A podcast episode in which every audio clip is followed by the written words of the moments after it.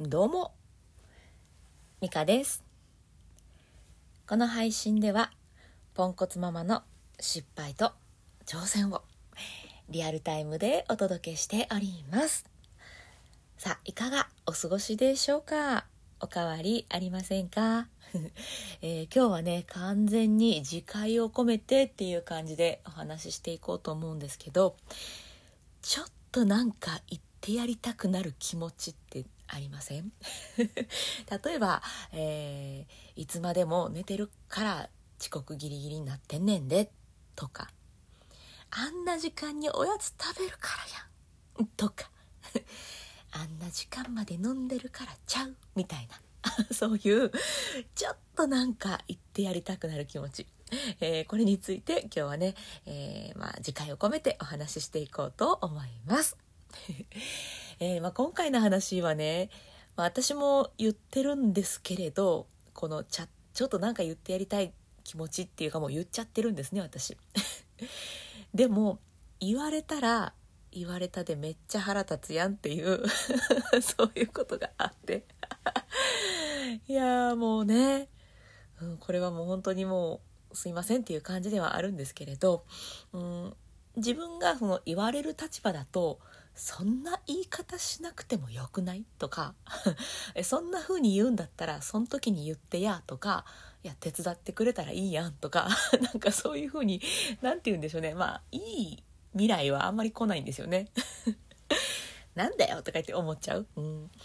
でそれって、私が言ってる時も同じなんだなっていう風に思ったんですよね。なんか、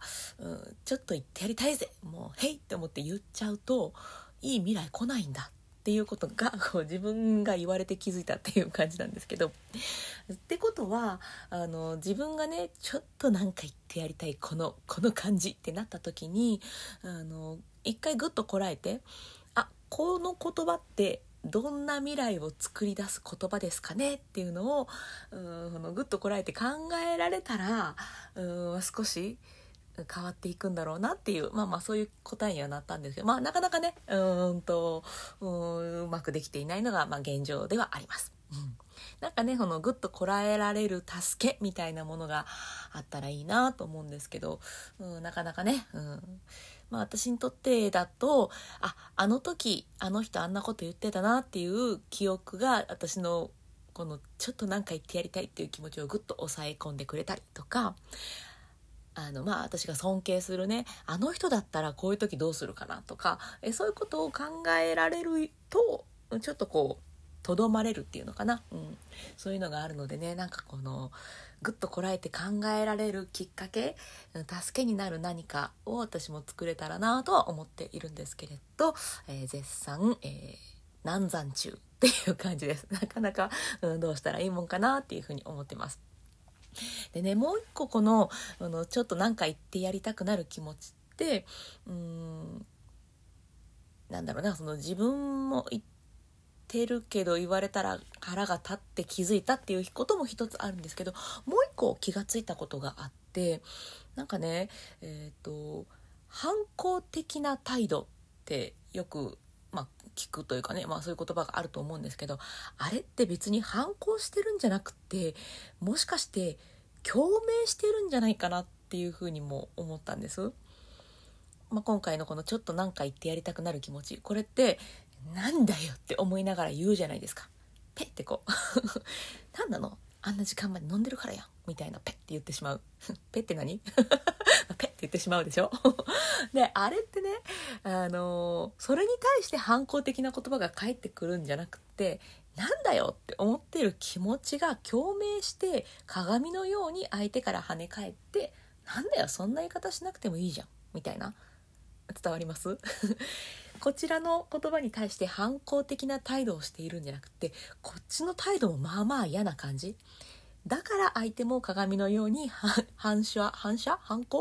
して、ちょっと嫌な感じで帰ってくるっていう、もしかしてこれあるんじゃないっていうふうにね、思ったんですよね。いや、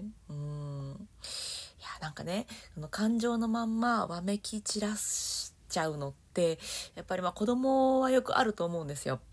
自分でどうしたらいいのか分かんなくなって、癇癪を起こしちゃう、あると思うんですけど、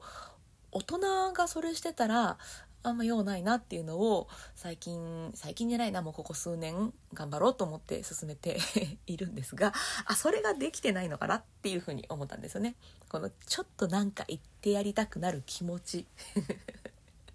これは私自身が感情のままわめき散らしている子供みたいになってしまってるってことなのかなっていうねなんかそんな感じでね、こうなんとかここのね自分の心の成長を遂げたいなとは思っているんですけれど、なかなかそうですね、一筋縄にはいかないと。昔よりはマシになったんですけどね。ちょっとこれ話脱線するようで脱線しないんですけど、ボイシーのねパーソナリティさんに、野茂京さんっていう、野本京子さんっていう方がいらっしゃって、その方マレーシアに住んでらっしゃるんですね。でマレーシアの教育って結構進んでいて、ですごい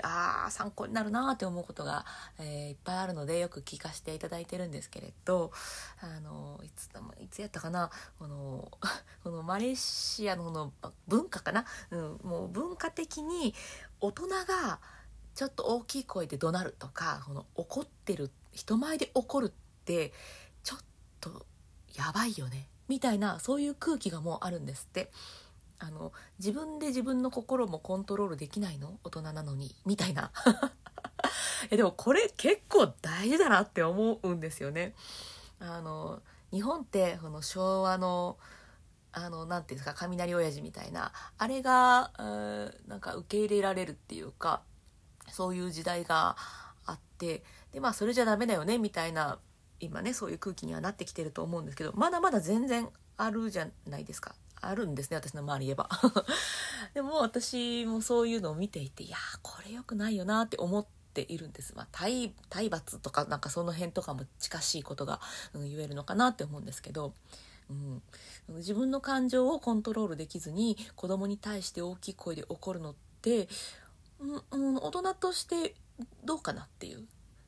自分もできてませんよ、全然できてませんよできてなくって思ってるんですけど、なんかここをもうちょっと大人が成長してクリアできたら、大人も子供ももうちょっと生きやすい世界にならないかなっていうふうに、ちょっとね大きなことを考えているんですよね。